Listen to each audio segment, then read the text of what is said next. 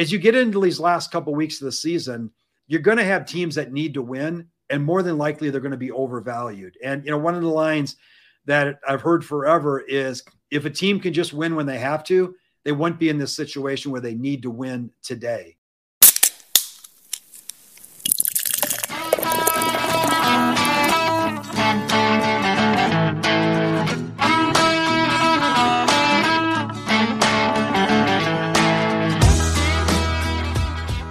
Welcome to Props and Hops, a betting and beer podcast powered by Dimers.com and part of Blue Wire Hustle.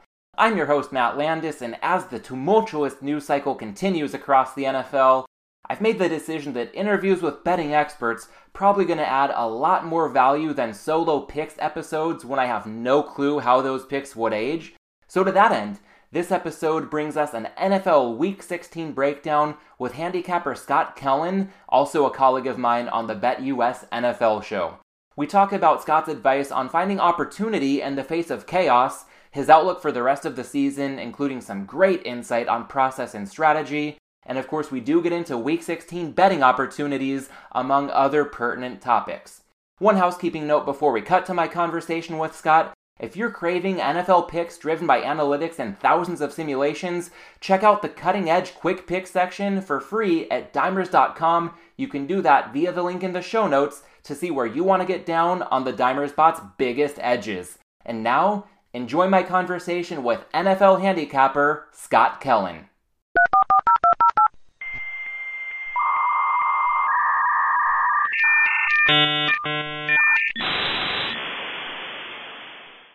Scott Kellen, welcome back to Props and Hops. The audience might recall we had you on this offseason, episodes 58 and 64 in the archives for anybody who wants to check that out. And Scott, since we had you on this summer, how's your NFL season been treating you? Hey, Matt, good to be on. Thanks for having me. And, uh, you know, if you would have asked me this uh, after about the fifth week of the season or something, I'd be telling you, uh, hey, it's been an unbelievable season. It's probably hitting that 70%, which obviously is not sustainable. And then, uh, had a couple bad weeks, and then we've been kind of just treading water ever since then. So I'm actually down slightly in the NFL this year. Um, but uh, you know, it's been a little bit better lately. But uh, hopefully, we'll end up with a strong finish here, and uh, we'll see where it lands. But feel good, you know, short of the COVID stuff, which I know we'll talk about. But uh, other than that, feel pretty good about the handle on the NFL, and uh, hopefully, we can finish strong.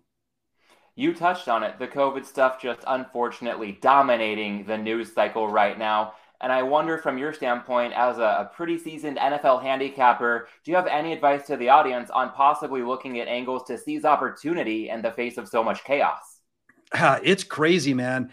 Uh, I've always kind of joked in life, and you know, it, it probably applies here. Like, if you think you have an issue in life, just find another issue, and then that last issue won't won't seem like it's such a big deal. And uh, you know, we we worry every week about the injury report and, and all that good stuff. Uh, but injuries don't really happen throughout the week too often in practice. So you're really just trying to just kind of um, watch what's happening throughout the week from an injury that happened in the previous game.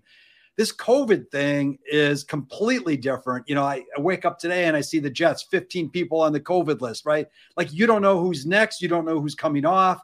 Um, it's crazy. So, my advice, um, you know, I cannot think of this ever happening like this in the past. Um, you know, maybe maybe there's something that's happened that someone could remind me of, but uh, you got to wait and see a little bit. I think with some of this COVID stuff, because tomorrow something could jump up, and you know, we saw it a couple days ago where numerous Chiefs and key Chiefs players uh, were hit with COVID, and who knows if they're going to come off. But that could happen on a Friday. That could happen on a Saturday. So I think you got to be a little cautious betting too early, um, not knowing what's coming. And then on top of that, you you just try to stay on top of it as much as you can and just be ready to pounce once you get some news that's in your favor for whatever you're trying to trying to do. And so I think for me, I try to stay on top of the games for what I where I think I want to go for the for the week and getting into the games on on a Sunday. But then obviously you, you kind of have to take a, a step back a little bit because of COVID. And then you just try to wait and, and just get information. And as you get it sooner than maybe other people get it, and before they can really move the lines too much based on that, then possibly you take advantage of it. but you still have to be a little cautious because people are still, you know, potentially going on COVID, coming off COVID. I mean, it, it's crazy. So a little wait and see, have a game plan so that you're ready to react once you get some news that maybe works in your favor and um, and you just take it, I'd say day by day, but it's almost hour by hour right now. I know a lot of the audience for this show does not consist of professional bettors. If any pro bettors are listening, that's awesome. I greatly appreciate that. But for, you know, most of us out there, just aspirational sharp bettors, to borrow a phrase from Captain Jack Andrews, one thing I've found lately is that it can be really tough to get down on this information before it's already built into the line. Las Vegas Chris said it on our BetUS show yesterday. I mean, by the time that the average person finds out about COVID or injury news, it's already built into the line.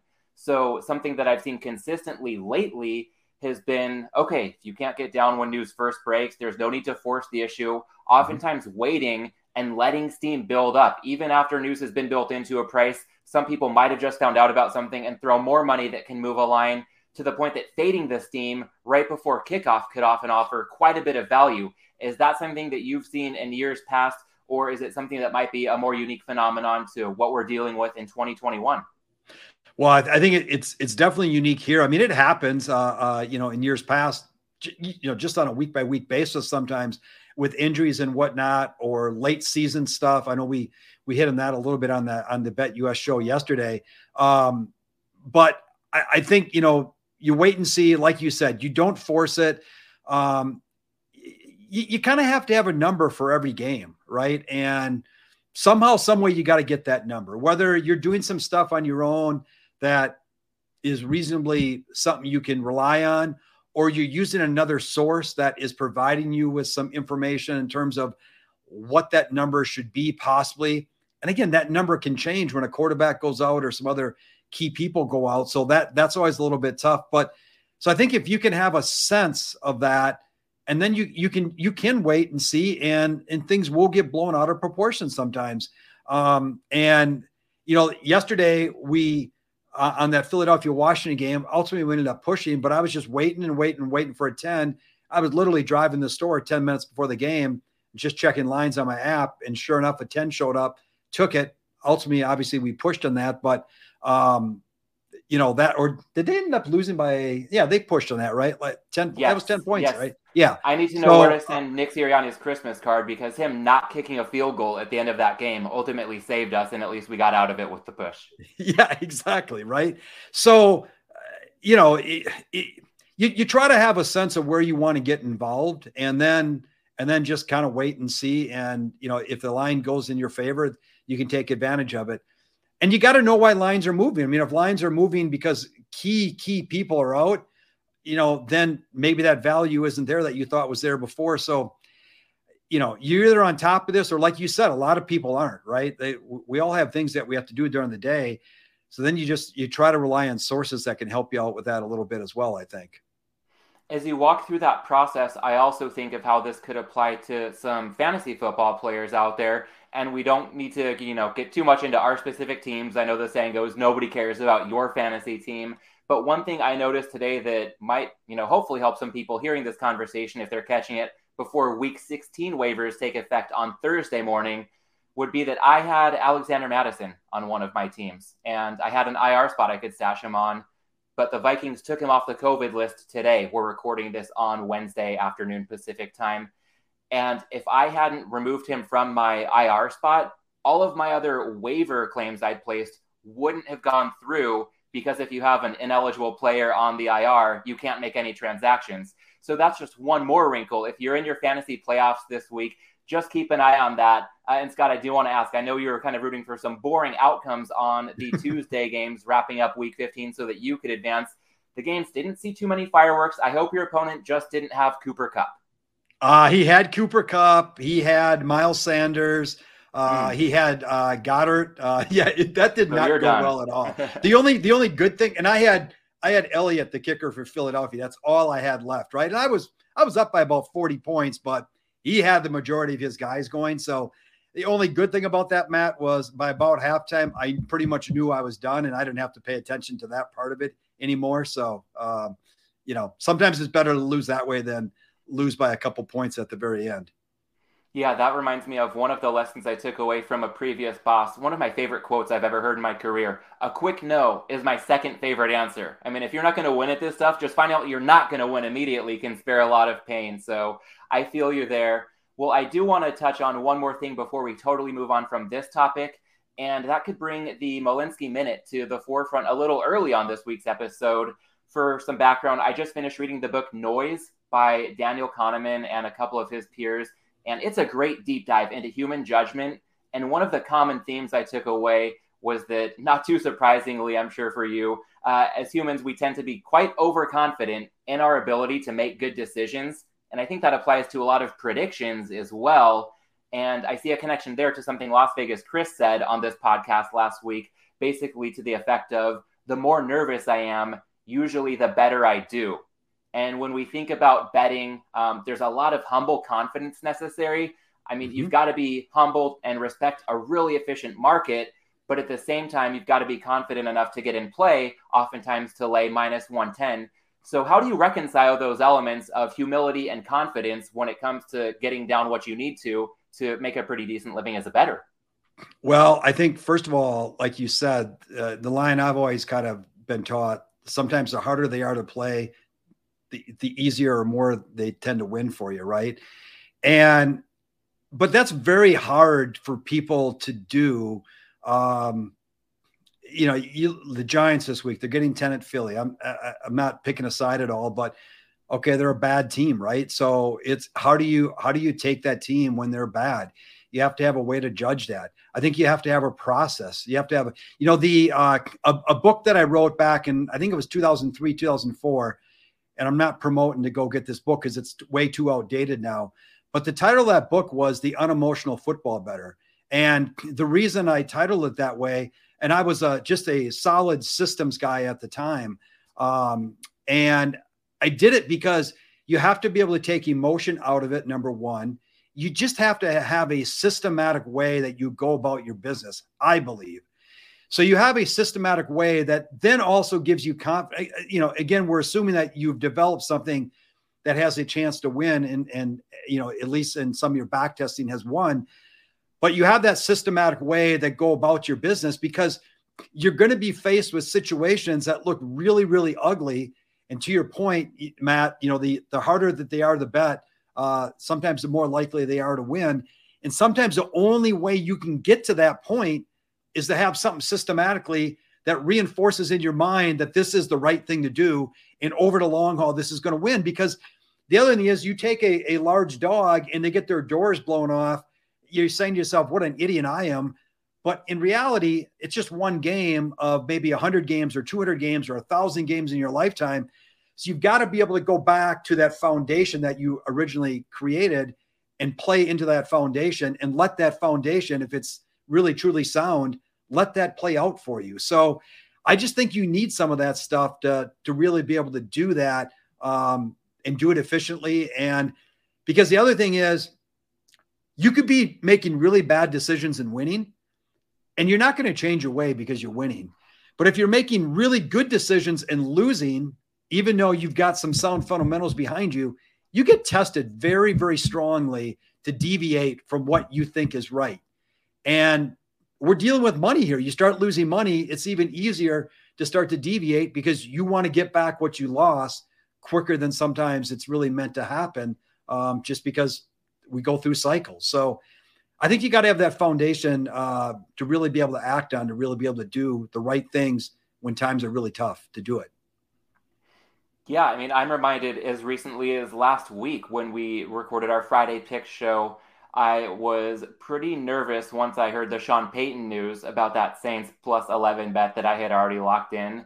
I was definitely nervous about Cowboys Giants under 44 and a half once I knew you had the Cowboys team total over, and there was plenty of good reasoning for your bet. Um, fortunately, in my case, uh, both the Saints side and that Giants Cowboys total cashed, and I was the most confident in a teaser involving Miami and Pittsburgh. Again, fortunately, that got home as well but both of those teams were trailing by double digits seemingly just as soon as the game had even started. So oftentimes yes.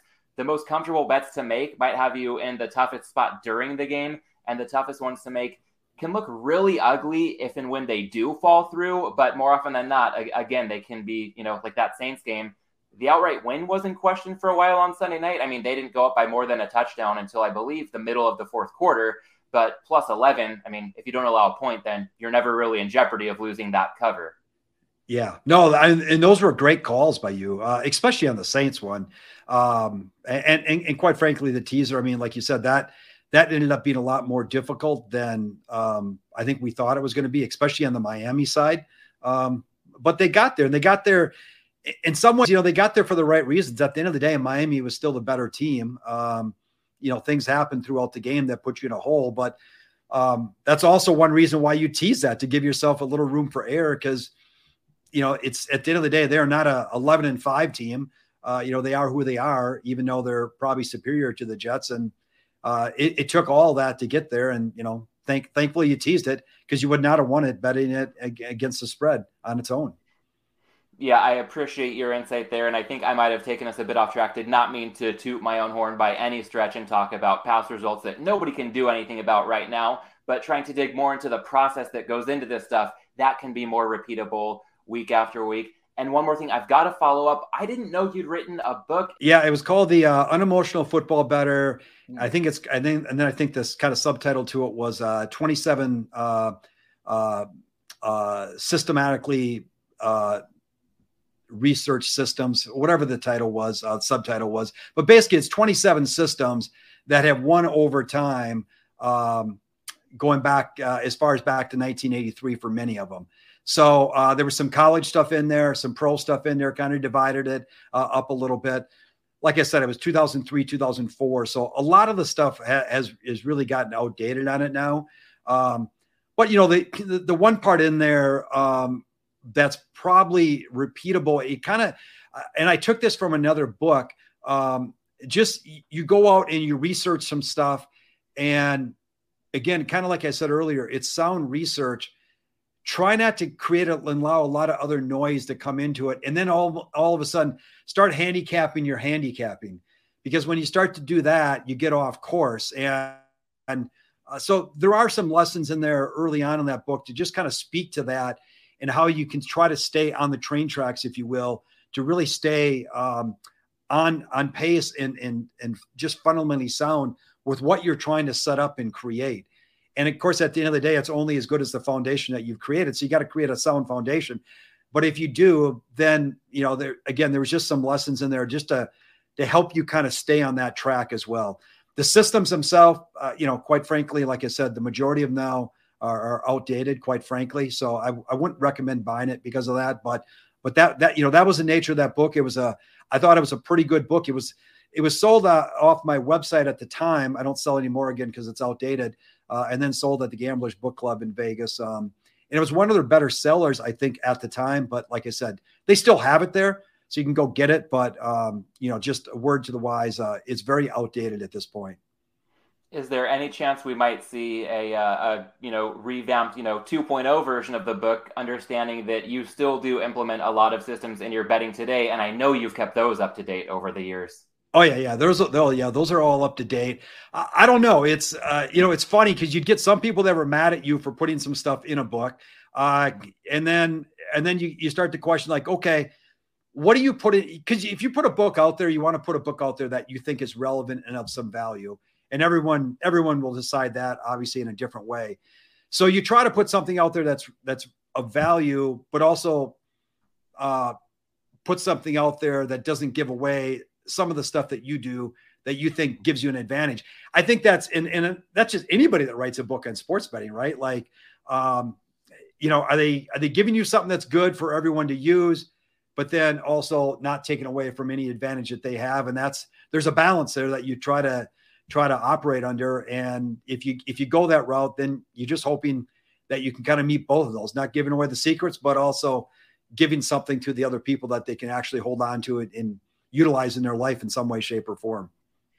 Yeah, that reminds me of a recent read of mine right before the season kicked off The Logic of Sports Betting by Ed Miller and Matthew Davidow out of Deck Prism Sports out in the Vegas area. Um, I know that's been out for a couple years, but a lot of concepts they even touched on, like, hey, some people might be upset that we're putting this out there. Um, they did, you know, they did a little bit of spoon feeding, but a lot of the work to really reap the benefits, you still have to put in more of the work on your own end as a reader. And I think trying to find that balance can can really be the sign of somebody who finds the sweet spot. But Scott, one system I wanted to touch on with you, uh, more something being implemented increasingly by NFL coaches these days, would be fourth down decision making. A lot of coaches going for it more than we've seen in the past.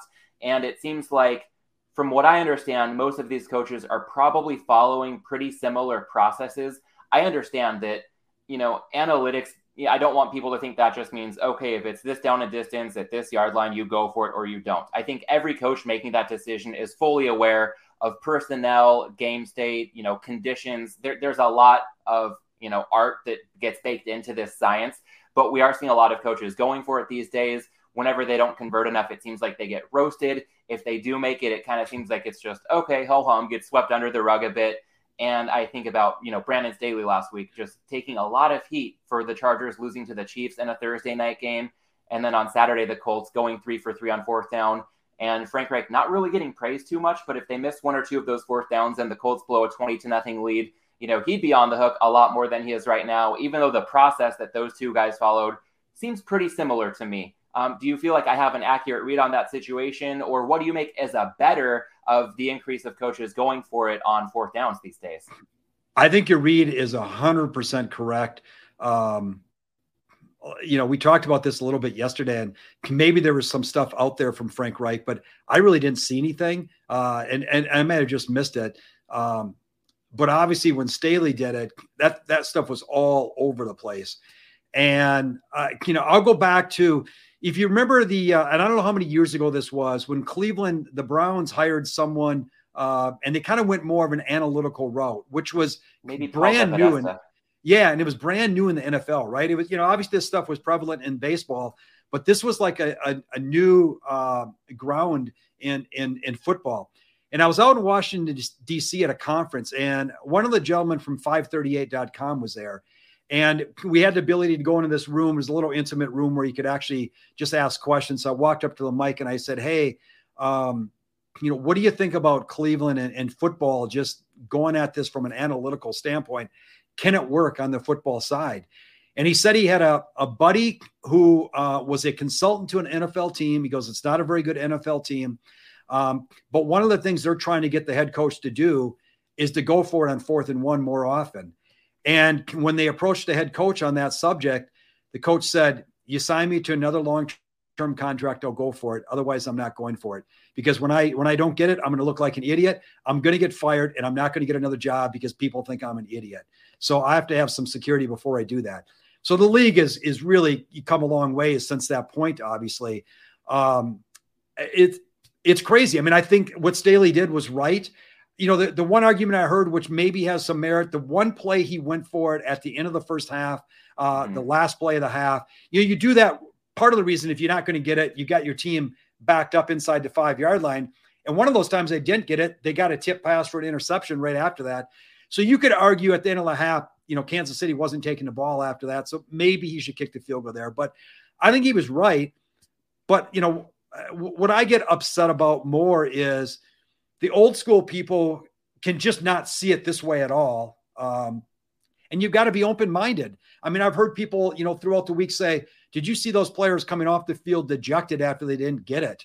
Well, that goes both ways. You get it, and all of a sudden there's a there's an even bigger lift to your players. They have more confidence. Plus, on top of that, I, I, I have to feel that if the coach explains to the players why they're doing this and they buy into why you're doing it, I don't think they're as rejected as some people might think as well. So none of us are there that we know. Um, also, I would say is the old school people need to keep more of an open mind to that. The last thing I'll say on this is, you know, and I'm making up numbers here, but if it's fourth and one, let's just say the success rate's 50% in the league. Well, that means some teams are making it 60% of the time. That means some teams are making it 40% of the time. It, it's not equal for every team. There are some teams who are just much, much better equipped to do this personnel, strategy wise, et cetera, et cetera. And then there's other teams, and I'll just throw out like the Jets, for example, just because they're a bad team, Jacksonville, they're probably not equipped to make this. So I think that has to play into this as well. Um, but the the one thing I loved about what Staley did, he stuck to what he was doing. You get a Mike McCarthy who goes for it, and then doesn't get it. And then the next time it's a situation that appears he should go for it. And then he's punting. He's not consistent with what he's doing. Um, and I think that's more troubling than Staley going for it every single time um, if he's truly doing it at, in, in the right situation. So we're going to see more of it. Um, and, and, then you get guys going for it just because they feel like they should be going for it because that's kind of the new thing. And again, maybe they're not going for it in the right time in the right situation. So it's all over the place, uh, but it's obviously much more prevalent than you know it was just a few years ago. Yeah, it seems like consistency, one of the words you mentioned, a precious commodity these days in the NFL. And I'm wondering how that might apply to your expertise when it comes to handicapping totals and team totals. I know from a sides perspective, when teams go for it on fourth down, or maybe they go for two when the situation calls for it, sometimes key numbers like three and seven maybe lose a little bit of their luster. From a total mm-hmm. standpoint, is there anything you've seen so far in 2021 that's caused you to update your handicapping process? Not so much the process from what we're seeing. I think you have to be aware of it. And, and for me, at least, you know, early on now, you know, and I say early on because we're seeing it more and more this year.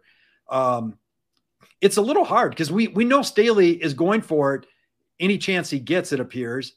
But last week's game was a perfect example. He just failed every single time, right? So I don't think it's um, as simple to say, okay, he's going to go for it, be more aggressive. Therefore, you can expect more points necessarily because there are going to be situations like last week where they, they kind of fail in those opportunities, unfortunately. So I don't know a good way, to be honest, to um, really insert it into the handicapping other than be aware of certain people that are just going to do it. I mean, let's think about this.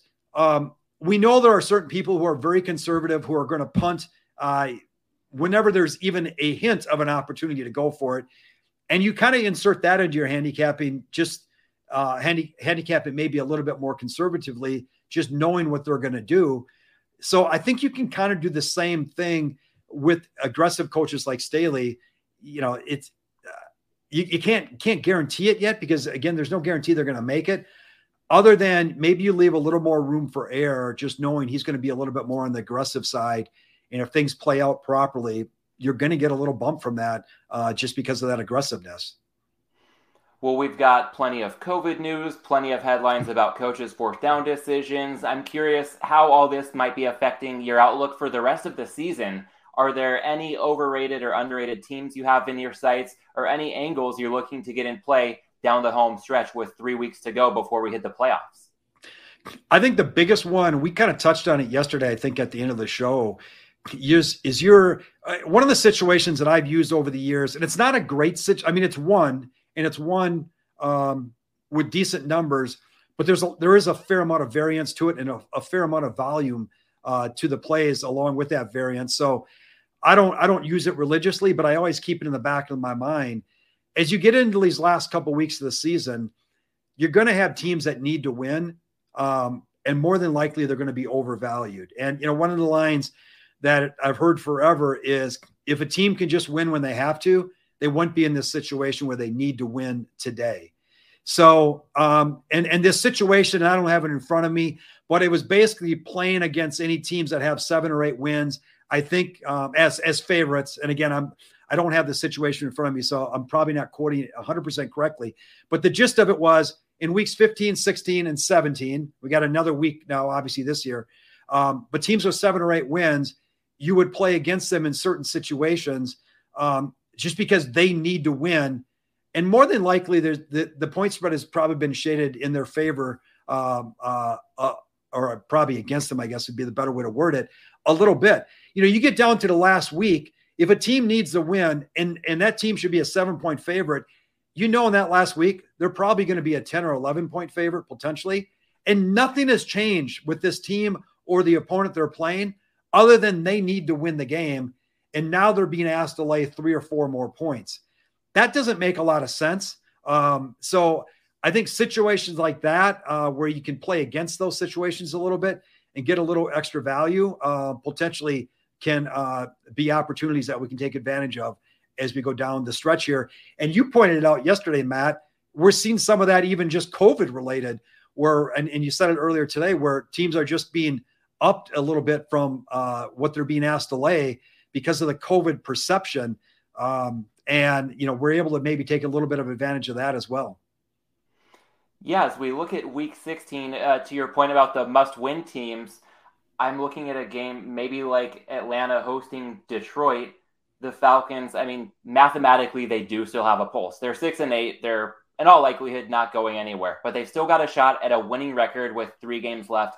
Maybe a chance to sneak in the back door and that NFC playoff picture hosting a bad team in the Lions, although the Lions just showed us their best game of the season against Arizona this past week. But Atlanta, I'm seeing a consensus five and a half. Some of the sharper books a bit lower, but anywhere in that four and a half to five and a half range. Part of me wonders if the Falcons should be laying that many points to anybody in the NFL. And I'm curious as to whether you think that might have something to do with the fact that they're kind of in must win mode against a team that's been out of the playoff picture pretty much since week one. It could be, but I, I want to say that opened up a little bit closer to four, and then you had the Goff news on the COVID stuff, mm-hmm. and so it started to get bet up to six. You know what'll be interesting if they come back, and and I've been pretty busy today, but I don't think they announced anything where Goff is, off the COVID list. So it'll be interesting if they announce him off the list. That number is probably coming down. So I think it's maybe more of the the COVID thing than anything. Um, but if they confirm that he's out, you know, surely that thing is going to go up even more because you're going to get even more confirmation. I mean, I think what happened was initial news, it bounces up. We saw that today with the Jets, 15 players on COVID, even though from the little bit I saw, I don't think the majority of those players were key players. You could argue the Jets have no key players, but uh, but that number came down, you know, from two and a half down to one or, or whatever it went down to. So you get that initial bump.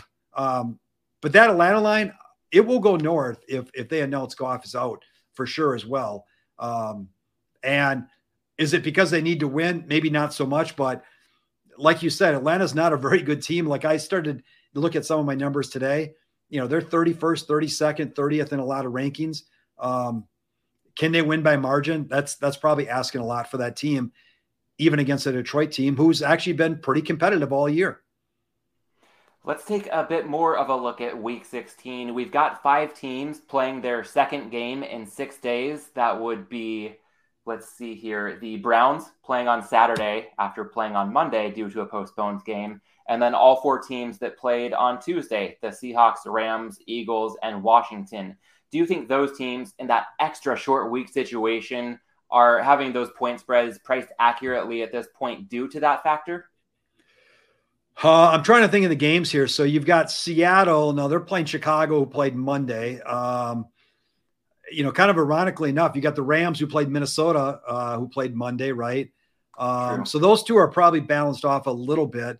Um, and you got what Philadelphia against the Giants. Mm-hmm. You know, that's that's a tough turnaround. I mean, I, you know, my numbers right now are saying that Philly's probably overpriced in that game. Um, and I guess in just, Philly's defense, it's also their second straight home game, so that maybe helps a bit. They're not traveling on a short week like the Browns. Yeah, and you know, I, I guess if you if you're trying to find reasons to, to um, support Philly a little bit more, it's it is a divisional game. They know the competition obviously makes it a little bit easier to prepare for it. You, know, you could make that argument as well. Uh, then you got Cleveland. Uh, you know, they played Monday, so that's um, and you know that's a it's still kind of like a Monday, Sunday turnaround because you know they're playing Saturday, so both teams are a day earlier anyway. Um, so I don't think it's as bad as um, because I if if I guess Philly is the is the worst one, right? Because the Giants played Sunday, so that one could that one could impact them a little bit just from a preparation standpoint. And just you know, I heard this last week. These players they they get into a routine uh, as far as recovering and whatnot, and you know, you're breaking up that routine and you're hurting that routine pretty pretty bad um, when you've got to turn around play a game on Tuesday night and now you're playing again on Sunday. That's that's two days shaved off your routine, and um, you know a lot of a lot of players are in routines and they're used to those routines and and that's how they roll. And so you get them out of those routines and and just recovering time. I, that can be tougher, I think. Um, and and yeah. again, Philly needs to win the game. They don't need to win by 30 necessarily. Yeah, yeah, that's another way to look at it. Must win does not equate to must win by a margin. And the team that might be getting the worst of it in this spot, Washington, second road game in six days, heading to Dallas. I guess a bit of a benefit for Washington. It's the Sunday night game, so they get a later kickoff. Uh, I, I, don't know why they didn't flex the game like Buffalo, New England. I guess the networks must have some protection uh, over games in the earlier windows on Sunday. But yeah, Washington, two road games in six days, uh, this time taking on a Cowboys team uh, that'll be on pretty much more than a full week of rest, getting the Sunday night game off of an early Sunday game last week. Yeah, that that's going to be a tough turnaround. And you got, um, you know, plus they suffered more injuries in that game last night mm-hmm. in their secondary, which was depleted because of COVID. You know, it's NFL has changed things and made it a little bit easier to come back from COVID now, but still, you got to get clearance there. You're right. That that's probably the worst situation out of all those games, uh, and that's that's going to be tough to come back from. I think. Plus, where they're they're at their weakest point in their secondary even though we haven't seen this out of Dallas recently, that is still Dallas's strength to be able to throw into that secondary. That's a pretty tough assignment. Uh, I agree with you on that one. That that's that's going to be tough for Washington.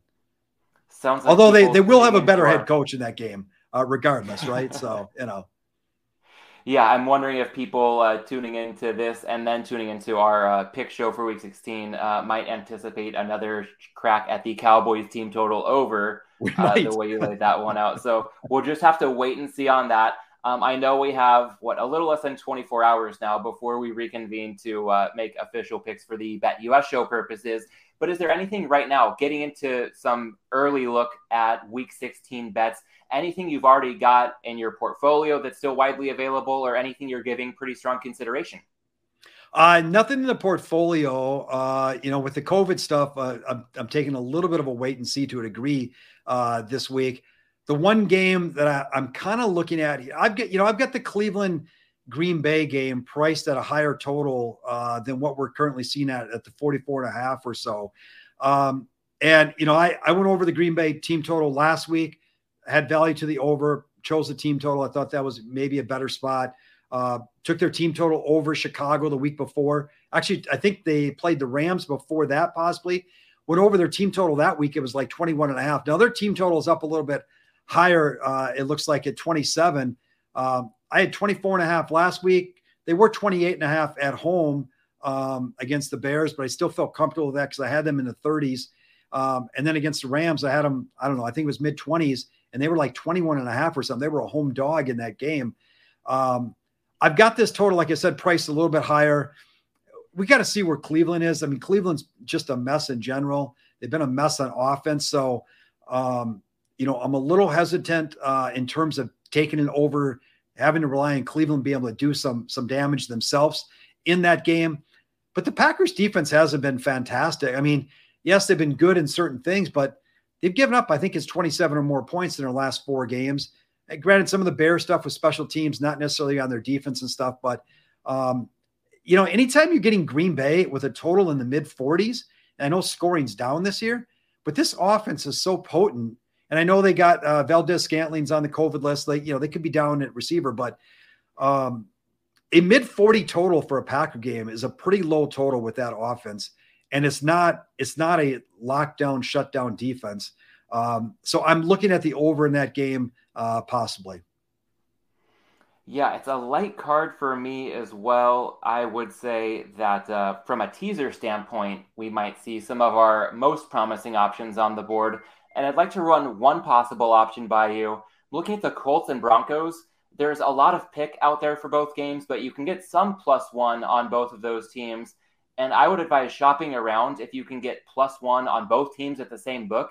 That could have the makings of a great six and a half point teaser leg, crossing up through three and seven for minus 130 or better. Looking at the Colts, I mean, we saw last week the Cardinals offense not looking equipped in its current form to build much of a margin over anybody with no Hopkins and Kyler Murray looking off since his return to the lineup. And the Colts certainly a step up in class from who the Cardinals faced last week in Detroit. And then the other leg, Denver, taking on the Raiders in a game with a low total, 41 and a half. So that could imply some reduced variance and also increase the relative value of each point we get, taking an underdog up through that key number of seven.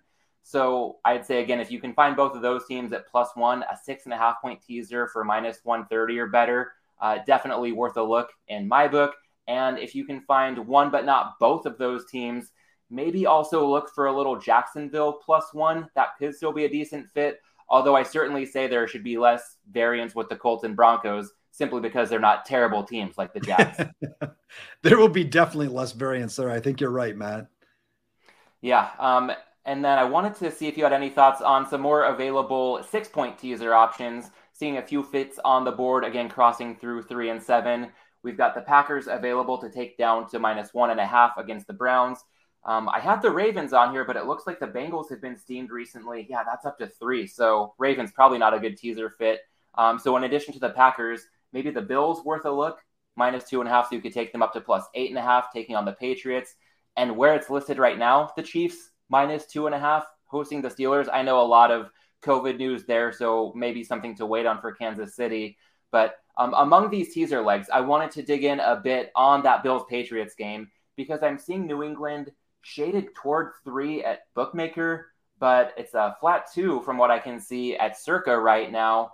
Uh, usually, if I see one of the sharper books tilting toward three, I want to stay away in a teaser, knowing that if you can just isolate a plus three on one team, like Buffalo in this case, that presents more value than teasing them up through a touchdown, but also needing another game to break in your favor.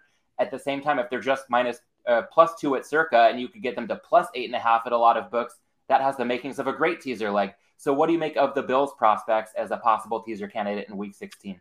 Yeah, no, I'm glad you brought that up because I was uh, before we jumped on the show, uh, I was just looking at some rankings and whatnot, and and going through that, and I agree hundred percent. I think getting Buffalo, uh, you know, first of all, uh, above that touchdown if you tease it, I think that's an outstanding play. Quick turnaround from you know two weeks ago when they played. Um, they obviously lost that game. They're going to come in completely focused. Um, you know, obviously New England's a, a, very good team, but I like Buffalo getting a whole bunch of points in that. I agree hundred percent. And like you said, I mean, if it goes to three, okay, that's fine.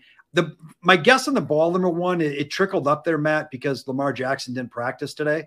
Uh, and we'll see what happens tomorrow. I would guess if he practices tomorrow, that's going to trickle back down, and maybe that falls back into a more suitable teaser range as well. Um, so you know, we we could just kind of watch that one a little bit and see where that goes. I, I got to believe he's going to play this week, but uh, I, I thought Harbaugh said uh, yesterday or Monday that he felt he was going to practice this week, even today, which obviously didn't happen. So I don't know what to make of that, but um, I got to believe he's going to give it a go. You know, how effective he is, that's always another question. But I think that'll trickle back down a little bit if we get some practicing out of uh, Jackson either tomorrow or Friday with where things stand right now, is it safe to say that the Packers minus one and a half paired with the Bills plus eight and a half, probably uh, the favorite teaser on the board if you were going to play one at this moment? Yeah, I was just looking here. Um, yeah, uh, you know, or or the what? Uh, I was just going to look. The I, I kind of like your Denver one as well. Um, I was just looking at that line. Um, like you said, though, that's a pick. So I agree. Yeah, based on what we're seeing right now, yes, I would say Green Bay and Buffalo. I think are your best teaser bets right now. Yeah, I'd say if anybody can get the Colts and Broncos up to plus seven and a half in a six and a half point teaser, that would be my favorite bet on the board as we record this. But for the more widely available six point teaser options, can't fault a look at the Packers and Bills. And one more thing here, Scott, I wanted to touch on the optimal approach when we have a lot of appealing teaser legs. Let's say somebody really likes the Packers and Bills, and they still feel good about teasing Baltimore up, and maybe Kansas City is on the board and they want to take them down through the three. You could have up to four pretty enticing teaser legs. And when that's the case, do you look at maybe just a small bet, you know, round robining all those teams with each other? or maybe take your two favorite options, play them for, you know, maybe 1.2 units, take your next two favorite options, play them for a smaller amount, maybe one unit or eight tenths of a unit. How do you approach executing teaser options when there are more than two pretty appealing games on the board? Well, I think you can do it in in a. I think all those ways that you know mentioned, Matt. You can certainly do that.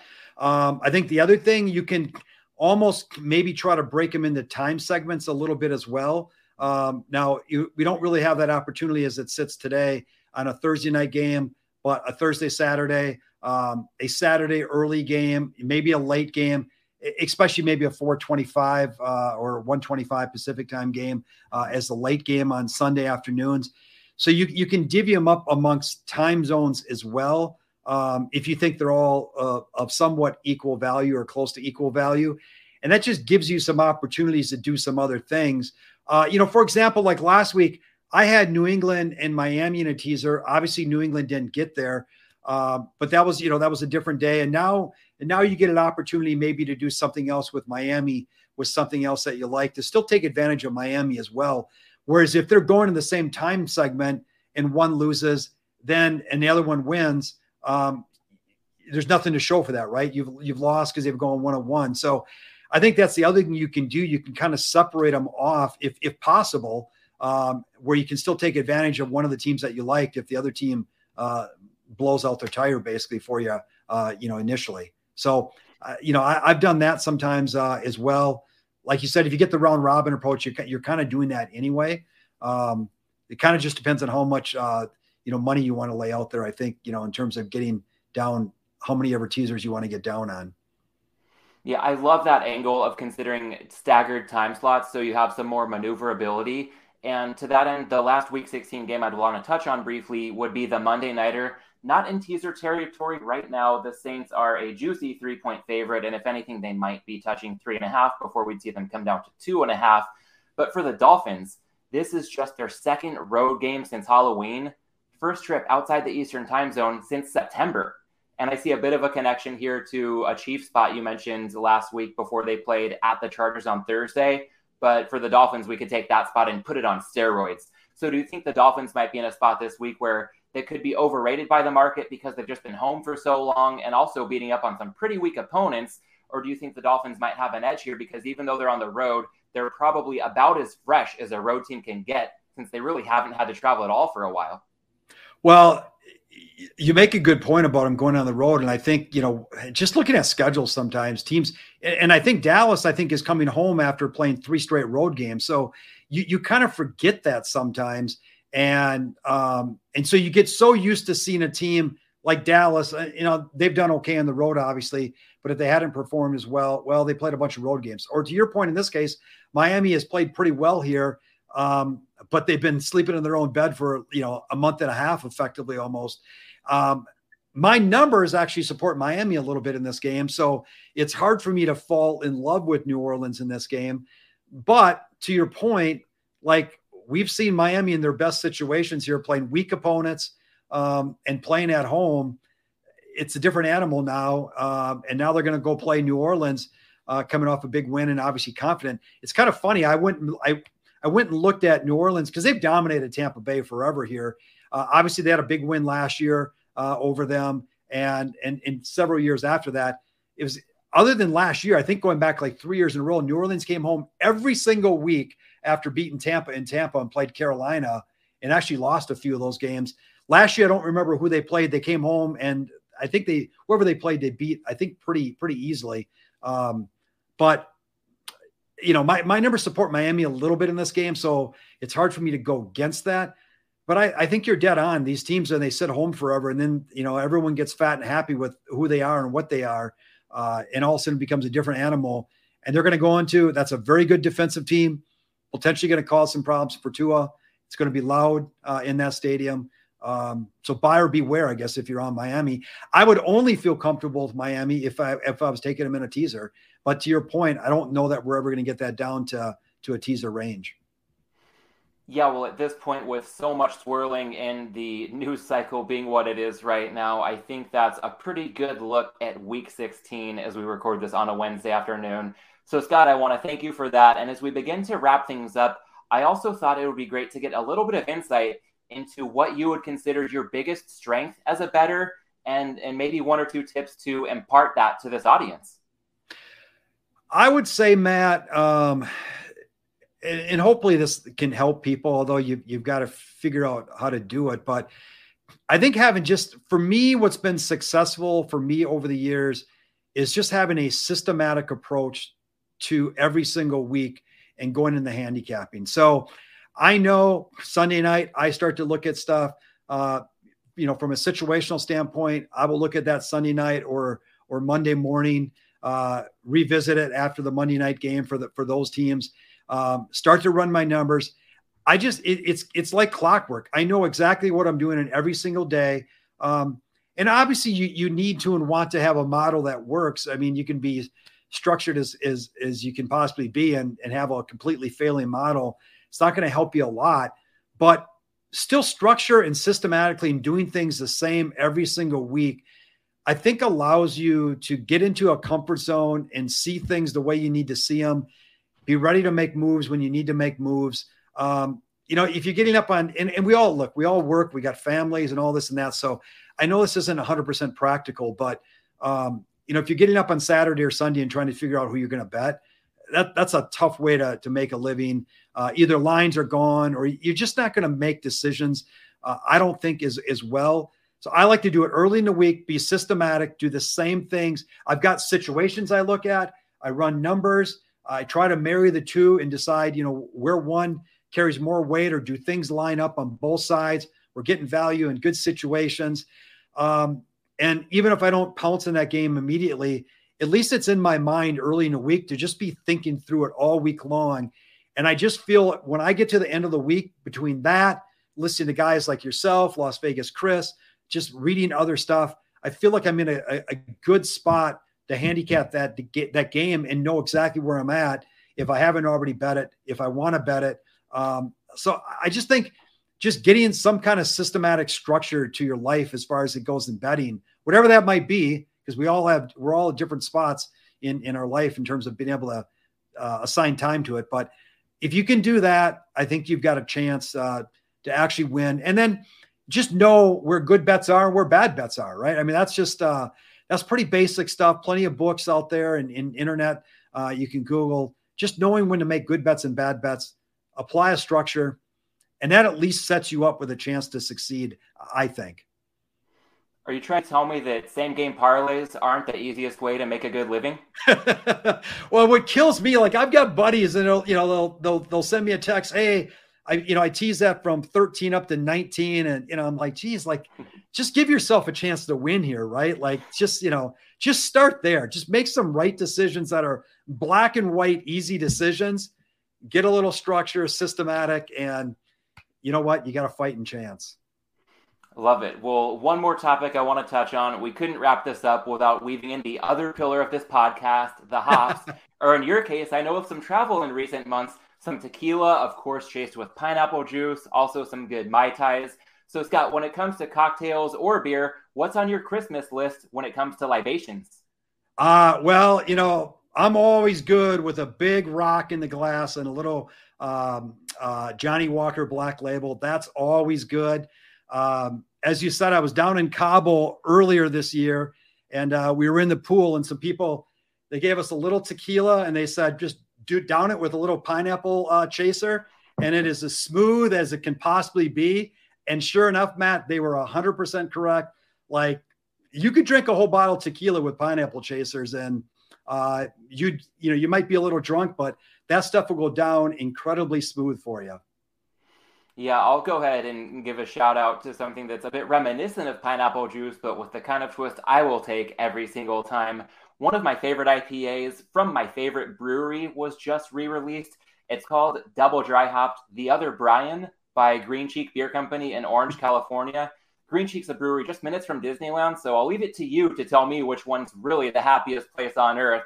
But as far as this one goes, it's double dry hopped with citra hops, and it has notes of mango, orange, and of course pineapple.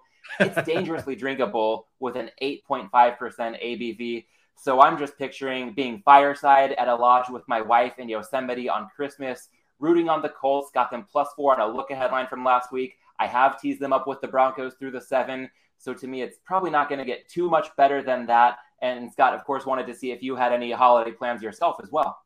Hey, I'm staying put here in Vegas uh, for now, and then uh, next week uh, over uh, New Year's Eve weekend, uh, going back to Wisconsin to spend time with the family. Then, but I'll be in Vegas, and hey, at least you know betting on Frank uh, Reich and the Colts. At least you know what you're going to get out of that coach. You've got a good coach in your corner, and and hopefully they can keep playing like they have, and you can get a couple winners in that.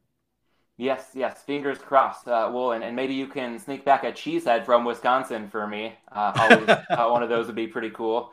Um, but yeah, as as we wrap this up, Scott, I want to make sure we plug your work as well on Twitter at Sixth Sense NFL, a regular guest on VSiN, the Vegas Stats and Information Network, and of course, a key contributor to the BetUS NFL show. We do that together along with our friend Las Vegas Chris. And heads up to the audience if you're catching this a bit early, our week 16 pick show going to be coming a bit early at a special time this week, Thursday at 3 p.m. Eastern, noon Pacific. Same day and time on week 17 to get ahead of Christmas and New Year's.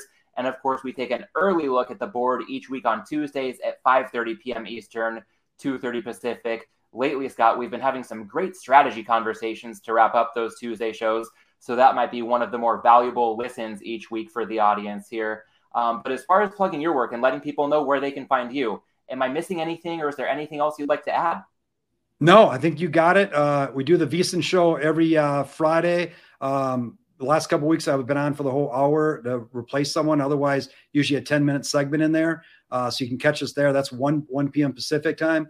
Uh, the Twitter at Sixth Sense NFL. And and like you said, Matt, uh, BetUS show uh, twice a week. You've done a great job of bringing up those topics that I think are, are much more worth.